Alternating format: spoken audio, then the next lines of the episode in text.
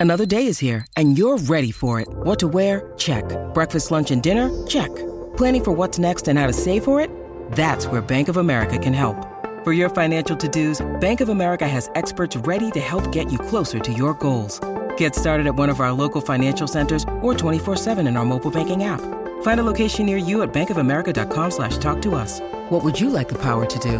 Mobile banking requires downloading the app and is only available for select devices. Message and data rates may apply. Bank of America and a member FDIC. When you need mealtime inspiration, it's worth shopping Kroger, where you'll find over 30,000 mouthwatering choices that excite your inner foodie. And no matter what tasty choice you make, you'll enjoy our everyday low prices, plus extra ways to save, like digital coupons worth over $600 each week. You can also save up to $1 off per gallon at the pump with fuel points. More savings and more inspiring flavors make shopping Kroger worth it every time. Kroger, fresh for everyone. Fuel restrictions apply. Hey, it's Lance, your host of yesterday's concert. Before we get this episode started, I want to take 25 seconds to tell you about my other show, Jam Journals. Jam Journals is a podcast that takes you on a journey through music history, featuring live performances from some of the most iconic concerts of all time. Each episode recounts a different concert experience through a dramatic narrative that brings the memories to life with vivid detail and emotion. Join us as we take a trip down memory lane of some of the most unforgettable concerts in recent history. Jam Journals is available everywhere you get podcasts.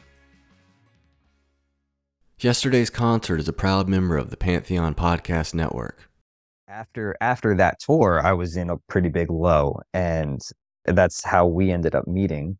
Was was in one of those kind of I was in one of those musical valleys, and this is again a testament I think to to Gerry and and, and our friendship and and how we've structured this band for me, the lows don't feel as low because we've set things up and communicate, I think, in a more realistic way. It's it's probably because we're a little bit older and we've been through the industry a few times.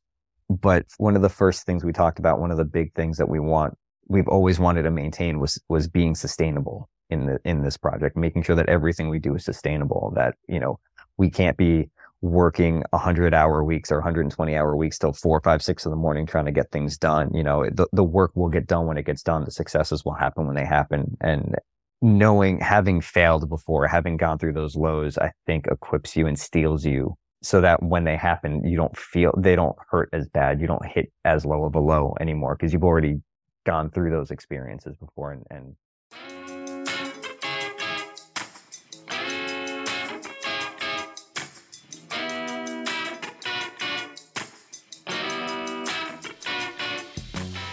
Grab your earplugs for another episode of Yesterday's Concert, a podcast that celebrates live music.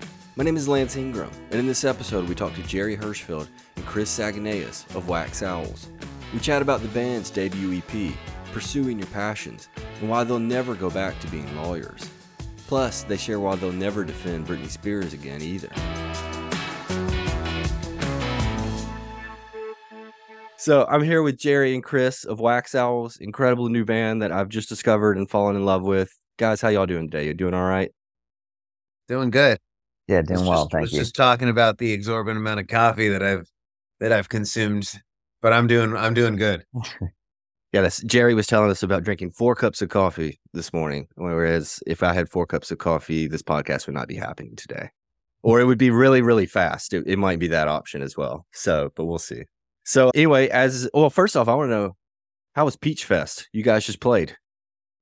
Oh man, it was so much fun. So we had we had I guess played Peach Fest last year, but when I say played, I mean we like sound checked, did our intro, and then a giant storm rolled through, and the sound guy, the sound guy comes up to me like after I think it was the second song, maybe third song, and he goes, "You got to get off stage right now."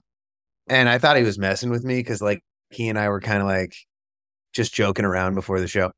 Yeah. And uh, so I kind of laughed. He's like, "No, I'm not kidding." And I was like, "Oh, did I say something?" And he was like, "No, there's a massive storm and everyone needs to take shelter right now." And I was like, "Oh." And so I like went on the mic and did a PSA.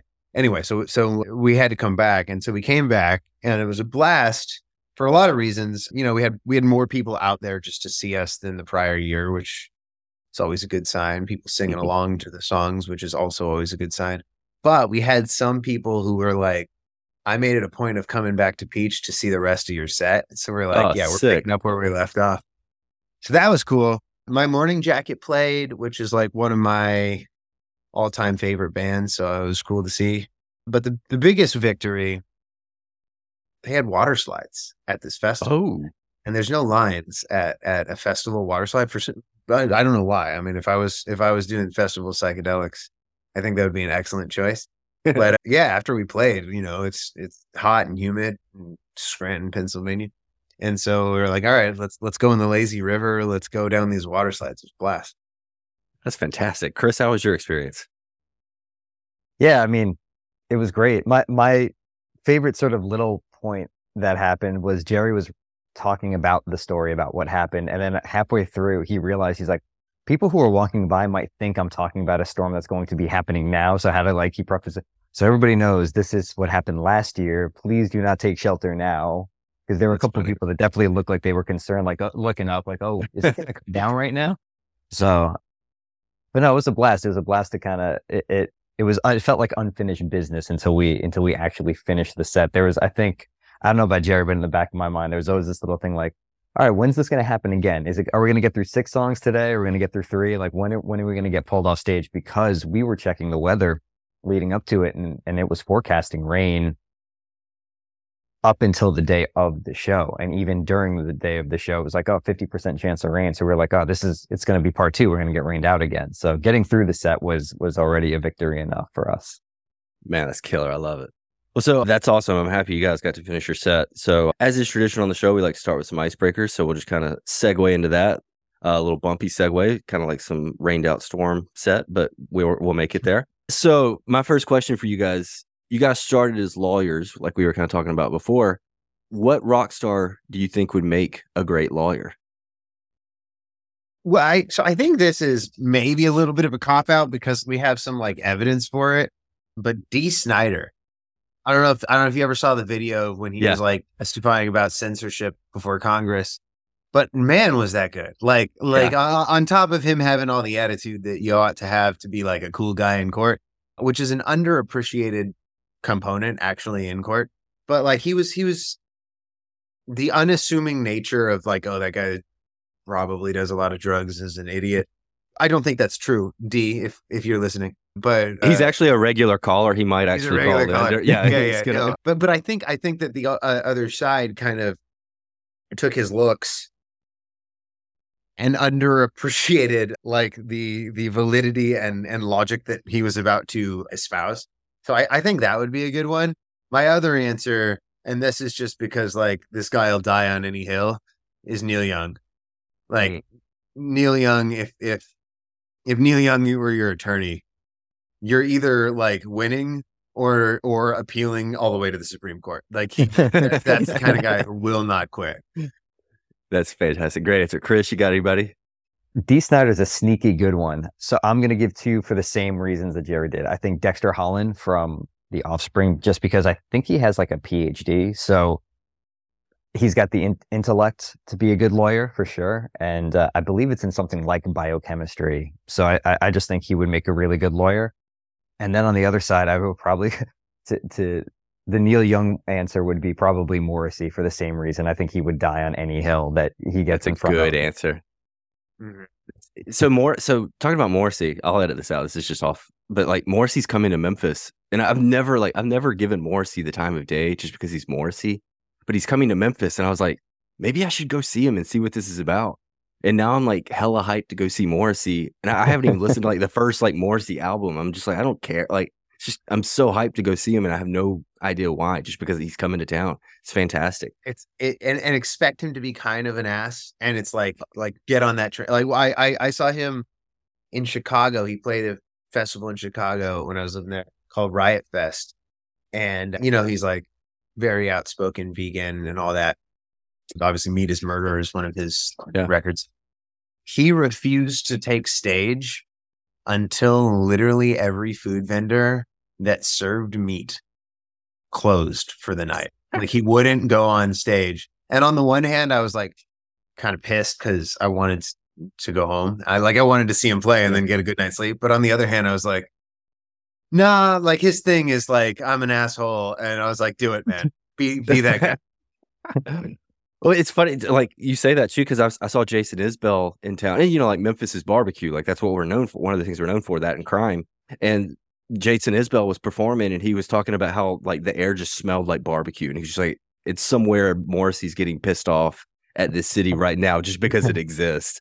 And that's like one of my treasured like moments of concert history was that moment. But yeah, so Morrissey, that's interesting. I love it. So moving on to the second question. Oh, actually, no, I have a second part to that question. Which legendary rock star would you not want to represent? Wait, that I don't want to to represent. Like I don't want to be there as a client. Yes. Can I give one that I actually did represent? Hell yeah. Britney Spears. Whoa. Can you tell the story? A little bit of that story? I can only tell so much. And and and and truth is like so this was related to that conservatorship that all the all the the got all the coverage. When I was involved, it was before it was between Britney and her father. It was like the conservatorship against an alleged former manager. And then after that, it kind of spun into between Britney and her father. So I was not there for like that without any attorney client, client privilege violations was my least favorite case I ever worked on. And it's not close. Wow. That's insane. What what was what without going into specifics, what was so difficult about it that made you dislike it? Well, one one the, the press component was just kind of stressful. Like like the the courtroom and and more importantly, like right outside of the courthouse was just packed with people taking photos and stuff and asking for interviews. But the other thing was like because they have been such an, a successful enterprise for you know I don't know when Britney broke out mid '90s.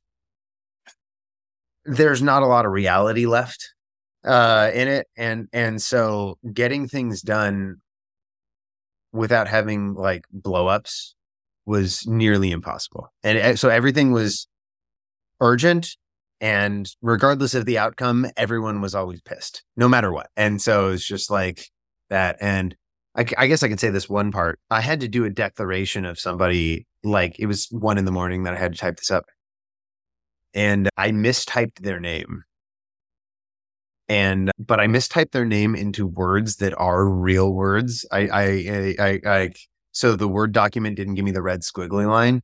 So mm. somewhere in the publicly available files of the Britney Spears case, there exists a declaration of chat, Hummer, like chat, like conversation, Hummer, like the vehicle, because I was so underslept.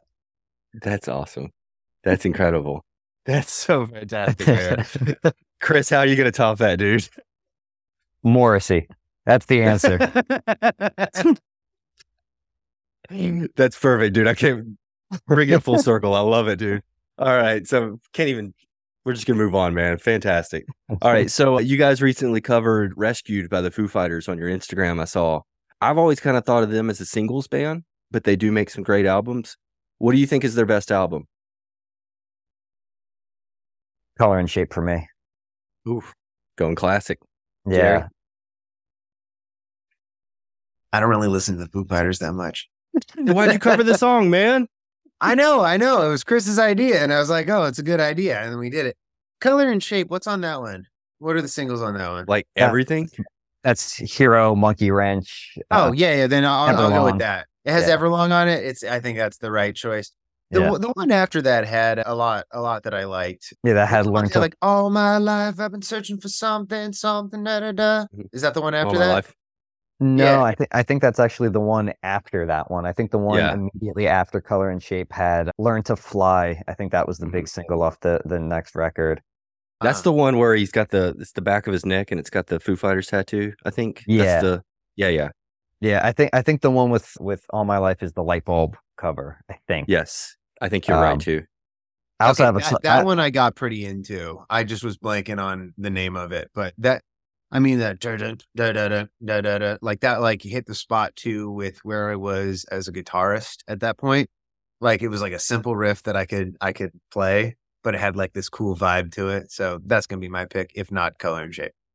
I also have a soft spot for their very first record. th- that I think is completely underappreciated because it's kind of like it's kind of like Nirvana adjacent. It's like pop Nirvana mm-hmm. See, or poppy I, I like Nirvana. I like Chris more right now because he's Gerry. You, you let me down, man. Let I'm sorry, down. man. I'm sorry. Uh, I It's wanted all to give an honest answer though. I appreciate it. I appreciate it. Chris, you got a couple bonus points with me though. So there we go. All right. So last question, and then we'll jump into the conversation. So you guys have really great harmonies. Uh, What band do you think did harmonies best? Of all time, Sure. Or even last year, it could, or this week. I don't know. Just whoever you yeah. want to So I well, as of late, I think it's Boy Genius. I, I think their harmonies are just Mhm. absolutely stunning, and I think that's a mixture of their like their choice in terms of harmonies, but also just like the blend that the three of their voices have. Like Phoebe's got that kind of like wispy one. Lucy has, in my opinion, like the fullest, and then oh gosh, I'm Julien, Julien. has that like when she kind of pushes it into that upper mid, it has that like little overtone gain, kind of like almost saturated sound. I think it, but, but all time, it's hard not to for me just to go to the Beatles. Like when I think because the world is round, uh, like that. It's hard to not pick that or like Queen. Mhm. I'm gonna go with one of those for like all times. For more recent, I really like the Highwomen. I like what they Okay. did. Uh, Yeah.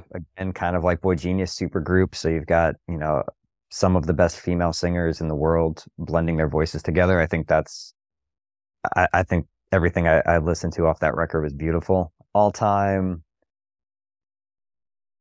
it's hard to go between Beatles and Queen. Maybe if I were to thir- throw a third option, Beach Boys, just because the, the harmonies on Pet Sounds are so insane. Uh, th- that's yeah. I, I don't really have one better than than those. All right. So I don't normally do this, but can I give you all my answer? I was So- gonna ask. I was gonna ask your opinion anyway, so I'm glad. Okay, cool. Uh, So I just interviewed the the journalist Mick Wall because he wrote a book about the Eagles, and so I did a huge deep dive on the Eagles. And if you can get Joe Walsh to harmonize with like everyone else and it still sound amazing, I've got to give it to you.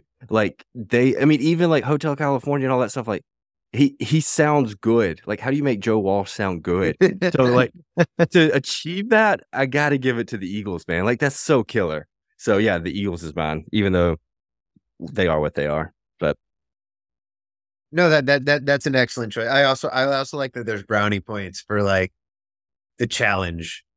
Like, Oh, yeah, like on top of it sounding good, you overcame the hurdle that is Joe Walsh's voice. Well, that's I mean, even in the I don't know if you've seen the Eagles documentary, that two parter, and they say something about like when they bring Joe Walsh in the band, they're like, yeah, our guitar got better, but our harmonies got worse because of him. And so it's like it was such a trade off with bringing Joe into the band. But I mean, even like I saw them in like 2009, they still sound fantastic. They still can rope him in and make him sing well. So I mean, that's they overcame a lot. Like it's easy to go like Crosby, Stills, and Nash or something like that. But like you got Joe Walsh in harmony. Kudos to you, man. Good job. Yeah, no, that that that's that's fair. And Crosby, Stills, and Nash is like great, but I think the best Crosby, Stills, and Nash is when Young was part of it. Mhm. And then it's not really so much the harmonies as much as it is like Neil Young's like weird, you know, way of singing. Yeah, I agree. Well, so that icebreakers don't normally go this long, but this has been a lot of fun. So let's actually jump into the conversation and talk about you guys for a change. So I'm just going to go straight into it.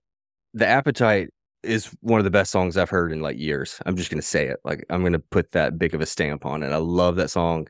Fantastic song. Tell me the story about it. Tell me how it came to be.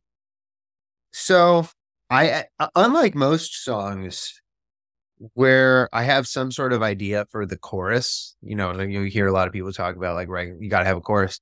I had that verse for a while, and that's not normally a place I, I typically start with songwriting, but I was like, no, I think this is a good verse. It just, it needs the right chorus. And, and I just, I couldn't find one. I couldn't find one that like really landed. And I ended up just being like, so, so Chris and I also play like as sort of hired guns for this progressive metal band, Mhm. which is not like Wax Owls, obviously. But they do a lot of like time changes, tempo changes, you know, sometimes key changes and all that with within a song. And I, I kind of after one of those rehearsals was just like, you know what? let me just try a different chorus. Like like like something that wouldn't wouldn't be the natural flow that I would have expected from this verse. Because the chorus of that song, at least in part, is in 7-8. And it's I think it's something like eight beats per minute slower than the verse, which you typically don't slow down. You either keep the same tempo or or if anything, you would speed up in a chorus. But I just I couldn't find anything that felt right. And that like slow down and that 7-8 kind of groove that came with it just felt really cool. And so I was like, you know what? It feels natural, even if it's like not really doing the rules of what like maybe an indie folk song would do. And so I was like, let's just put it together. And that's kind of that's kind of how the song came to be from like a, a like a musical stance. And then writing wise, one of the impetus to like really finish that song was Do you know the band Jamestown Revival? I've heard of them. Uh, they like name only. They're Yeah, they're they're, they're pretty cool. Their their manager happened to hit us up and was like, "Hey, I I really like your sound. Like, you got anything new?" And I was like, "Oh, that'd be so dope if he like, you know, wants to put us on tour opening for Jamestown. I think that would be a good fit. Mark, if you're listening, think about it." and I was like, "All right, I gotta get this song done." And I just kind of had that like mixture of like wanting to like jump into the next phase and like go kind of go for it fuck all kind of headspace and so that kind of influenced some of the lyrics that was that like made made the rest of the song hmm. it's been a fun song and it's been challenging because live we play to a click. So having to and, and I'm the only one that's on the click. So having to make sure that when we're going from from the we're doing the tempo changes and, and working and staying together, that's been probably one of the most challenging things for us to do live. But it's also honestly kind of the mo- when we get through that song, it's not so much a breath of relief, but more like a sense of accomplishment that we made that I maybe don't feel going through some of the other songs that feel more automatic at this point where we're like we've done them so many times and they're comfortable and it's one tempo or one time signature so getting getting through that one is definitely a lot more fun and, and a bigger sense of accomplishment and, and it's probably i don't want to speak for gerry but it's it's probably if not my favorite in my top two for songs that we have released so it's it's nice to hear somebody else echoing that sen- sentiment Oh, it's fantastic, and that's I, I want to talk more about it. But there's one specific. So I'm I'm not a lyrics guy. I talk about this on the show all the time. Like lyrics to me, vocals are just like another instrument in the mix. I don't really necessarily pay like I'm more about the the melody than I am like the actual words coming out. But there was one line that just like jumped out and grabbed me. It was the maybe sometimes that's the bluff of recovery. Can you tell me kind of like what that like encompasses or like what it meant? oh so part, part of it was like kind of coming out of that transition of like you know being an attorney i was i was very very very depressed when i was working as an attorney and and kind of trying to get better with with like depression has these like pitfalls where or for me i don't want to i don't want to speak for anyone else has these pitfalls where i'm like i did it. I'm not a depressed person anymore. And then and then like you know give it a few days uh it's back. And and so this like this like false sense of feeling that like things are completely past it's more like living i think i think the more accurate is like that you live with this challenge and you address it on a regular basis and uh, ideally you address it in a more in an increasingly like informed and healthy way but it doesn't go away. And and and the specific thing i had in mind with that so i take i take prozac for for my depression and i was actually talking to bobby about this the other day. Bobby played bass with us for a little while and it's like one of the things about good treatment is you start to feel like like medication treatment is you start to feel like you don't need it anymore Mm. because it's doing what you want it to do. And so I went off Prozac, which I shouldn't have done. And it just kind of crashed for me. And it was that bluff. I was like, oh, you know, maybe, maybe I am good. Maybe like the chemical balance, maybe my headspace, maybe my life choices allow me to like, you know, not have to take this daily medication. And that was a bluff. I was like, no, no, you, you, you, you have to account for this all the time. You always have to like be mindful that like lifestyle choices affect your well being. Hmm. Well, that's and I, Chris, I, I hope I don't exclude you with this next question, but no no one of the one of the reviews I was reading about you guys and your your music was that they said it was like an intimate musical hug that wraps you up and squeezes you, but not too tight to suffocate. A- And, uh, and when I heard that, it kind of framed the way I heard your music, not just even the lyrics, but just the music itself. It's a very intimate style of music. Is that something that you're coming into writing and producing with that kind of mindset, or is that just kind of how it flows out of you?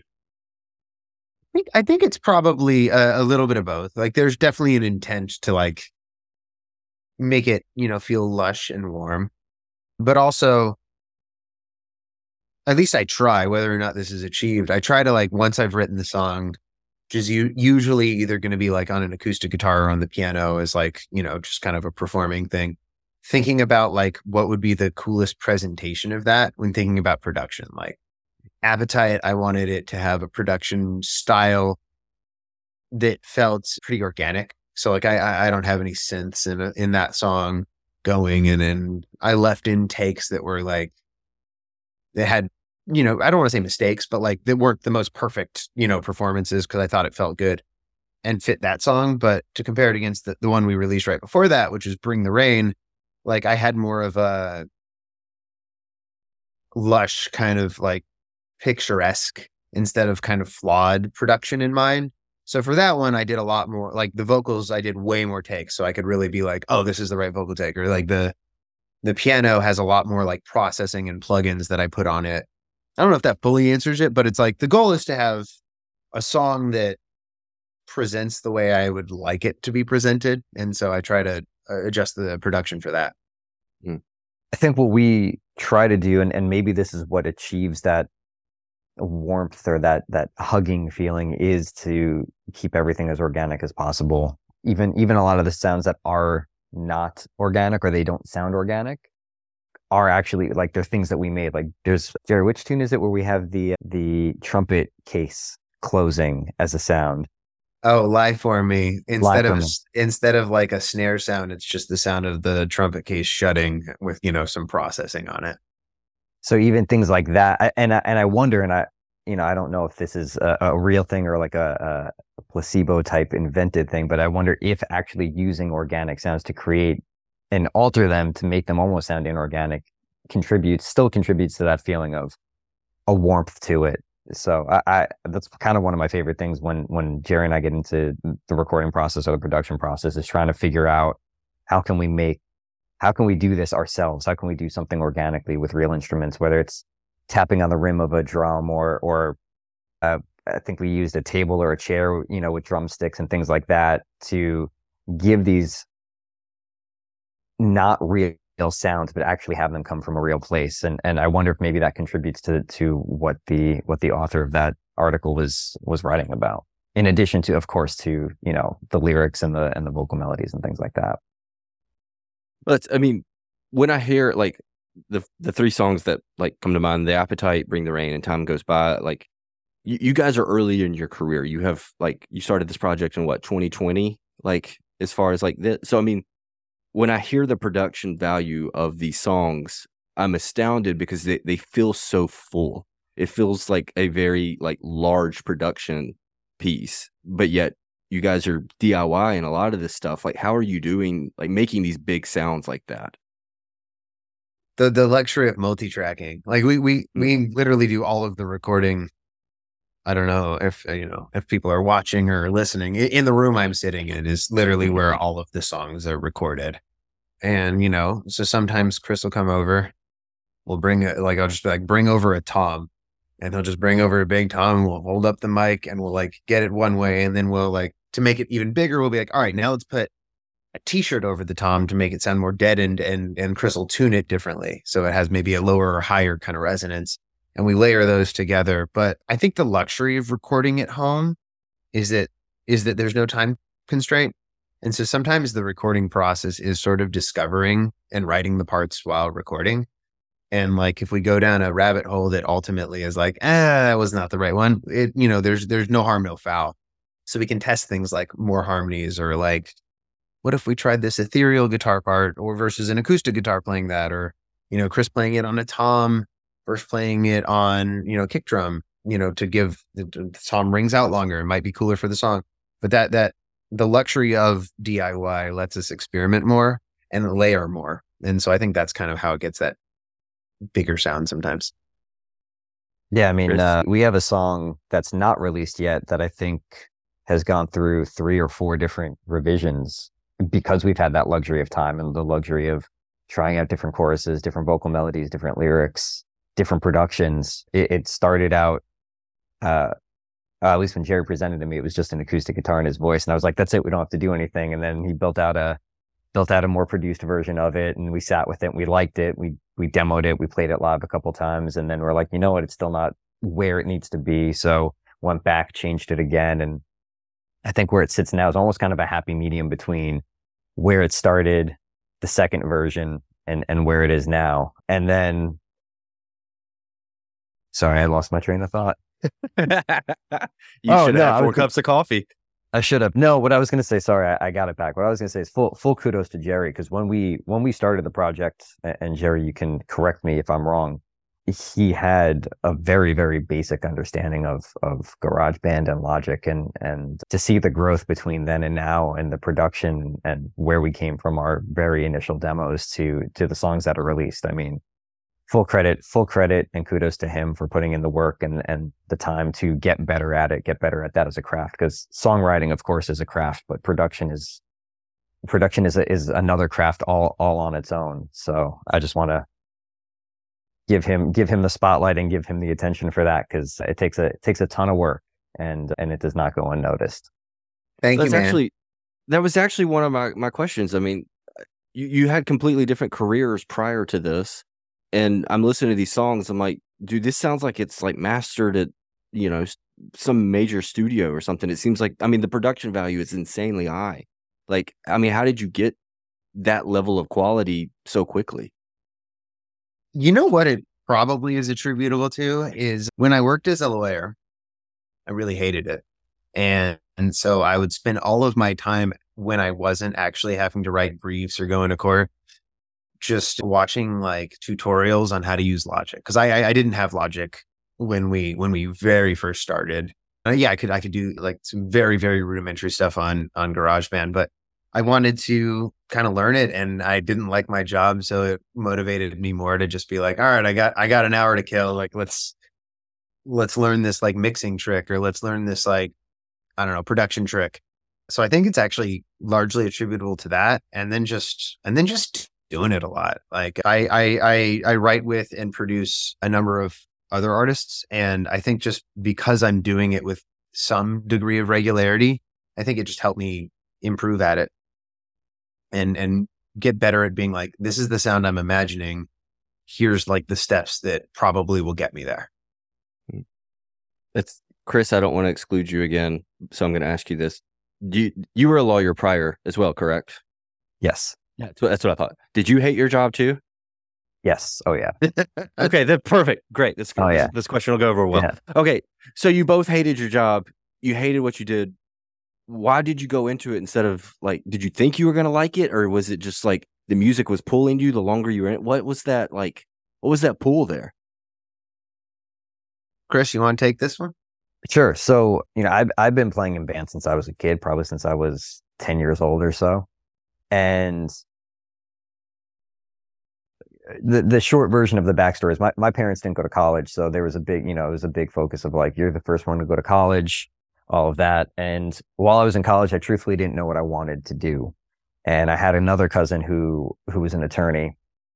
And in my senior, I think it was my senior year of college, I interned at her law firm in the music department. And I was like, okay. I, I think like it seemed like a cool job at the time and and you know, the way I kind of pictured it was I'm still pursuing music as as what I want to do, but the education, the knowledge, the background, um, you know, you hear all those stories, especially of artists in the early days of rock and roll, the the between the 50s and 60s, uh, early British invasion of getting screwed over because they had bad management, they signed terrible contracts, and and you know, you hear that that's that's a pretty common trope in in music history. So I was like, well, on the one hand, I'll get this great education to protect myself, and then secondly, if my music career doesn't pan out, if it's not something I can make a career of, then that's what I could do. I was aspiring to be the, the music attorney that could help other artists not get screwed over. And the reality was when I graduated that, I mean, I graduated during the height of the 2008 recession. So nobody was getting jobs. There was, you know, the the law school debt was piling up, and law school and Gerry, I think, can can echo the sentiment. Law school does not prepare you for what actual practice and the day to day of being an attorney is. It it prepares you how to think like an attorney, how to do research, and, and a lot of other things. But the actual day to day, living your life in six minute increments and billing and and what uh, what you do, I, I, for me, at least my law school experience, it did not prepare me for that. And and once I got into practicing, it was such a such a shift from what I thought it was going to be and what I had expected it to be that that I, that within within a very short period of time, I was like, okay, what can I do to get out of this? mm. I, I can echo that. I mean, I have two degrees, one in journalism and one in marketing, and neither of them prepared me at all for like the realities of the job. Like, I mean, like I have, like, I even doing like four years of journalism school, like, I was not a journalist when I graduated. Like, the only reason I could interview anyone is because I went out and did it on my own, or like I had conversations at parties. That, like, that's where I learned how to interview people. Like, was talking to drunk frat guys who were hanging over a balcony and like figuring out their life story and why they were doing that. But like, I mean, even the same with marketing. So like, I, it, it seems like Gerry, is that kind of like similar to your like? Is that kind of your story as well, or? I, actually, I think mine was a, like a, a lot less intentional than than Chris's might have been.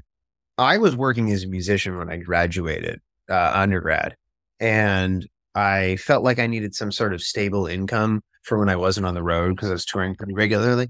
And my buddy was this was like before like Uber was a real viable option. Otherwise, honest to God, I probably would have just been like, all right, I'll, I'll drive Uber. Um, my buddy was like, I think you can do well on the LSAT, which is which is the law school entrance exam. And he said, if if you do well enough, you can actually just get a job teaching that because you don't have to have a law degree to teach the entrance exam, the LSAT, and it might be a good part time job. So I actually took the LSAT just so I could teach it when I wasn't on the road. And and then after doing that for a few years, I kind of had this like, ah, maybe it's time to grow up. Like I, I don't really have any viable skills that like are employable. So I kind of went to law school just because I I had the the pieces to apply, and then I did it, and I liked law school, and then I didn't like the practice. Mm-hmm. Well, so I mean, that's like this. I guess this is kind of a two part question. Then, so like, what is success for Wax Owls, and then if success doesn't pan out for some reason, which I'm advocating that it does, what do you go back to being lawyers? Like, do you just try again? Like, I mean, it sounds miserable. It seems like this is where your heart is. This is where your passion is. Is that like, can you speak to that? I think that, I think something I've, I've at least made a conscious effort of avoiding since uh, working as an attorney is is is having a like a fixed amount of like oh when when this happens then you have crossed the threshold from not success to success uh, and like when I left, I kind of resolved that. Like, mm-hmm. I, I know this is maybe a little bit of a like a hippy dippy kind of woo woo crystal answer, but if it's if it's if it's bringing in life experiences that I I appreciate, which which it is already, then I I think that it, it's already a success. Don't get me wrong. I would love to be able to live very comfortably from the income of wax owls and not do anything else but I didn't want to make that my marker at any point. And the reason for that is uh, the more I think about it that way, the more the times that I'm not there, I start feeling like crap, I got to get there or I'm failing, which puts like, uh, in my opinion, an unsustainable approach. Like I end up being like, crap, I got to do this. I got to do this. And if it doesn't happen, then I failed. Then I got to, you know, then I give up and and kind of treating it more as like there's there's not a target as much as it is is like this is what I want to be doing and so I'm going to do it and so I'm I'm I'm doing it so I'm happy. And so I, I guess that's a sidestep of an answer but I, I I'm not sure I'm not sure when something would constitute success if not already having like you know we just talked about Peach that was a blast. We had like some cool syncs on shows that like you know that was sort of a dream that I got to like achieve. So I I I don't know. And and as far as going back to being an attorney, I think I can answer that one definitively. No. Uh, like if if if I'm not doing music in, in some sort of you know professional or semi-professional capacity, it's not going to be law. And I, I don't know what it would be, but like I, I have a situation now where between music and and actually teaching the LSAT, I'm I'm able to sustain an income and I'm really happy with all the experiences. So like I, I don't foresee it as like a well, if I don't get to this like marker sometime in the next year or two years or whatever, then I'm gonna have to go back to being a shell of myself. Sorry, long winded, Chris. I'll let no, you, I I'll love let- it. No, Go for it. I love it. Yeah, I mean, not, not surprisingly, I think I think my answer falls along similar lines. I definitely like. There's, I'll, I'll answer it in, in reverse. There's there's no way I'm going back to being an, uh, an attorney. That's that's absolutely not in the cards. It, it wasn't even in the cards or something I would think about had Wax Owls not even happened. I think I was on that path of of walking away from from law pretty much permanently um, before you know before the pandemic. As far as success, you know, I think it depends on your perspective, right? So, you know, it, it, from an outsider's perspective, you know, getting signed to a major label is success, or being able to sustain this from a from a financial perspective is a success. But I, I don't know in a million years I would have said, you know, we were going to play Bonnaroo or we were going to do Peach Fest or get, like like Gerry said, get those syncs. So life experiences with good people is is you know these the the memories are going to yes money is good it's nice to have a stable income and have a roof over your head and make sure you're not worried about where your you know your next meal is coming from but getting getting to have these life experiences with with the people that we care about is is what's what's most important to answer the the question from from from that perspective yeah i think success would be when Gerry and I are only doing this full time and it's the only source of income and and and and we don't have to do anything else. Yeah, I th- I think that is a version of success. But it's not the only version of it. It's not the only one that I think is important to us. And it's not it's not the the marker that we're setting out in the distance to be like, okay, until we reach that, then we're not successful. I think we've already been successful in, in things that we've accomplished uh, to date. I, I really like both of your answers, and like I consider this podcast and like an entrepreneurial thing. So, and I'm kind of relating to you on that experience level. So, one thing I think about with like what I do through this podcast is like the highs and lows are so much more extreme through this. Like the highs are incredible because I'm doing it on my own, whereas the lows really, really hurt. Can you speak to that about this project? for sure. Yeah, like. I mean, I, I, I, I, I think probably same or similar thing as in the podcast where like when an opportunity comes, whether it happens or even just like the potential for an opportunity, you're you're elated and you're or I'm elated. You know, so we, we talked about you know when when we found out we were going to get to play Bonnaroo, which was like Mhm. the first major festival I ever went to was my freshman year of college, or I guess the summer after my freshman year of college. And I was like, oh my God, I get to play that festival. That was such like a formative life experience. So excited. Some of the some of the syncs on bigger TV shows, so excited. But then there's like the lows where like after the festival, and then you like try to get like a booking agent, and they're like, Well, how many tickets are you worth? And you're like, not that much. And they're like, ah, well, then we're not interested.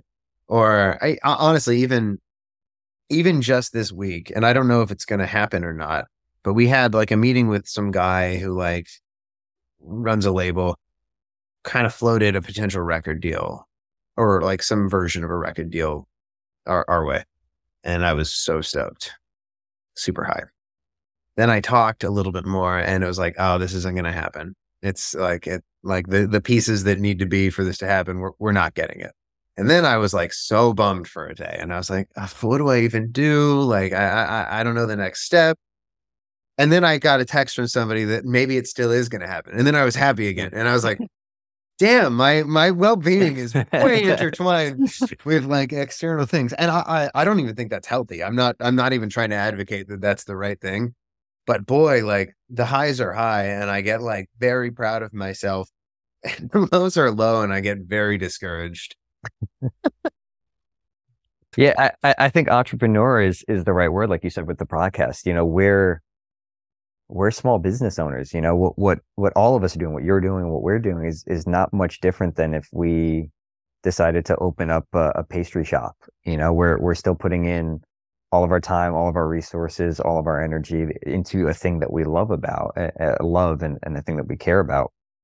I, I don't think it's perceived that way by the public, but I, but to me, I think that's really what we're doing. We're, we're small business owners and we're entrepreneurs. So each little win is huge, whether it's a small win, you know, or a big win. And, and each, and each loss, whether small or big, you feel it. It's magnified just because it's so tied to who we are as people. You know, I've been playing, I, like I said, I, have been playing in band since I was 10, but I've been playing the drums since I was two years old. Like, hmm. I've been doing this basically as long as I could walk. Gerry's been doing this basically as long as he can walk. Like, this is as much a part of who we are as, as, as breathing. So everything, and again, much like the podcast and, and, and even much like running a, a pastry shop, your success is not entirely dependent on your skill it is dependent on how the public receives it. If you make, you can make the best croissants in the world, but if the public doesn't enjoy them or they don't go to your shop or they don't know how to get there, it doesn't matter. It's all for naught. And, and you know, it's the same thing, same thing with what we're doing. We could be, we could be the, the, the, Be- we're not, but we could be the Beatles. But if nobody hears it, if nobody cares, if it doesn't resonate, then, then, you know, we feel that way and, and we know it and we feel it internally, but it's, it can be, it can be kind of a crushing, crushing feeling when you don't get that that response. I, this is a little hippy dippy, but like, where does the music carry you to the next moment? I mean, in those lows and in the, th- I mean, I just think as a creative, like to be able to pour myself, like I watched Bo Burnham's Inside when it came out. And the whole time I was watching it, I wasn't so, oh, it was impressive what he did, but I was envious of the process to creating his, what he was doing. Like that was the part of it that I was like, I wish I had gone through a project like that because that looks like fun to create. How much of it is it for you guys to have the music carry you between those lows and those highs? So in the lows, I'll start being like, all my songs are crap. Every song, every song is bad. And the only thing that's worse than the songs that we have released are the songs that I haven't yet released, and and and so there, there there's I, I know this is a little different than than you know kind of pouring yourself in. For me, it's a recharge. Like I mm. I I would love to be like, oh, let me take all this like down feeling and like put it into working harder. I don't think that's true for how I operate though. Actually, I think when it's like down feeling, for me, it's like, all right, well, let's watch some YouTube woodworking videos and stuff just to calm your brain. And then when I'm like feeling a little bit more equipped to address how I'm feeling, pull out the guitar, oh, turn on the, I was going to say pull out the piano, but it's, you know, it's, it's an electronic keyboard, turn on the piano and, and, you know, see if I land on something that goes, makes me go, oh, that was cool. And when that happens, it comes flooding back. Like, oh, I cannot wait to finish this song and, and, and, and show Chris and be like, hey, what do you think of this? Where can we take this? Chris? Yeah, for for for me, it's twofold. One, and, and maybe this is the case for most people. I, I'm not going to say that this is unique, but but it's always felt like in my lowest moments when I'm like, okay, this is it. I'm walking away from music. I'm done. I can't I can't do it anymore. My my I'm emotionally spent, you know, and and all of those things is when the next big thing happens, is when that breakthrough happens. You know, the first time again, this is this is not wax owl stuff, but but the first time it was like, okay, that's it. I'm I'm I'm 25 years old. I can't do this anymore. I have to grow up and get a real job and do it. Blah blah blah blah. Get signed to a major label. Then the next time after that, I was like, okay, I'm making no money. I'm in a new. It was after I moved to LA and and uh, I'm in a new city. I've got no friends and and every band that I was auditioning for, I either wasn't getting the gig or they were like, quite frankly, they were bad. I end up getting an audition for an artist who was signed to Atlantic Records and doing a tour with him and playing some incredible venues. And then, you know, it, it's it's that peak and valley thing where I get that low, then I get that high, and then you get the low again. And after after that tour, I was in a pretty big low. And that was in that's how we ended up meeting was was in one of those kind of I was in one of those musical valleys and you know we hit it off and i i this is again a testament i think to to gerry and and and our friendship and and how we've structured this band for me the lows don't feel as low because we've set things up and communicate i think in a more realistic way. It's it's probably because we're a little bit older and we've been through the industry a few times. But you know one of the one of the first things we talked about one of the big things that we want we've always wanted to maintain was was being sustainable in the in this project making sure that everything we do is sustainable that you know we can't be working 100 hour weeks or 120 hour weeks till four, five, six in the morning trying to get things done. You know, the, the work will get done when it gets done. The successes will happen when they happen. And knowing, having failed before, having gone through those lows, I think equips you and steels you a bit so that when they happen, you don't feel, they don't hurt as bad. You don't hit as low of a low anymore because you've already gone through those experiences before and, and having someone to share it with, having somebody who, you know, the the we pick each other up constantly and you know there's eh, being in a band being in a working relationship like this is no different than being in any other relationship being in a marriage you know eh, you can you can relate to this you know a marriage is not 50 50 there are times where you're going to be pulling your weight a little bit more than your wife and there are times when she's going to be pulling her weight a little bit more than you be, you know for whatever life reasons there are and i feel that way with us you know. There there are times when gerry's got to drag me along because i'm i'm not pulling my weight for whatever reasons, you know, life reasons, depression reasons, whatever it is, and and vice versa. And I know I'm probably getting a little bit away from from the genesis of the question, but I think those are the things that kind of help maintain a, a healthy working relationship and, and get through those those power through those low moments so that you can get back to to to even and then and then hit another high.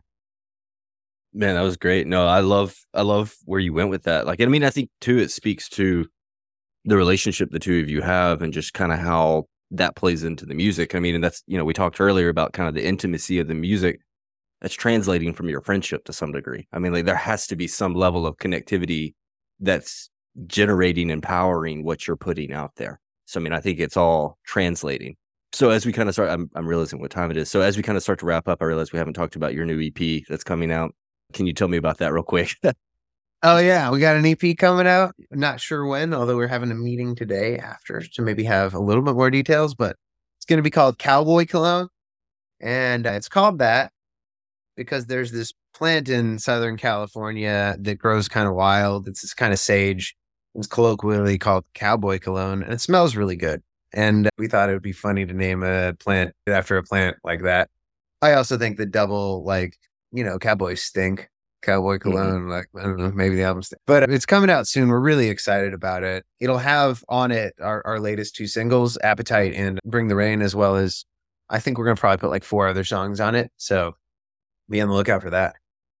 Cool. Other than being excited to finally release an EP, you know, we live in we live in the era of singles, and and that's what we've been doing is trying to release a single every you know every few weeks. So it's nice to have a collection of songs that we can release in one one package and and give people a more well-rounded experience and and release some songs that you know quite frankly not every song you're going to write or release is a single. So it'll be nice to have some album cuts on there that that i think are more maybe experimental or maybe a little bit left of center. So it'll be nice to give people something that's not not single driven something to listen to gentlemen, Gerry, Chris, this was fantastic. So pumped for you guys. I love your music. I can't wait to hear the full EP. Can't wait to see you headline all the massive arenas and stadiums around. You'll out below Taylor Swift on her tour. Can't wait Naturally. to see you do all that.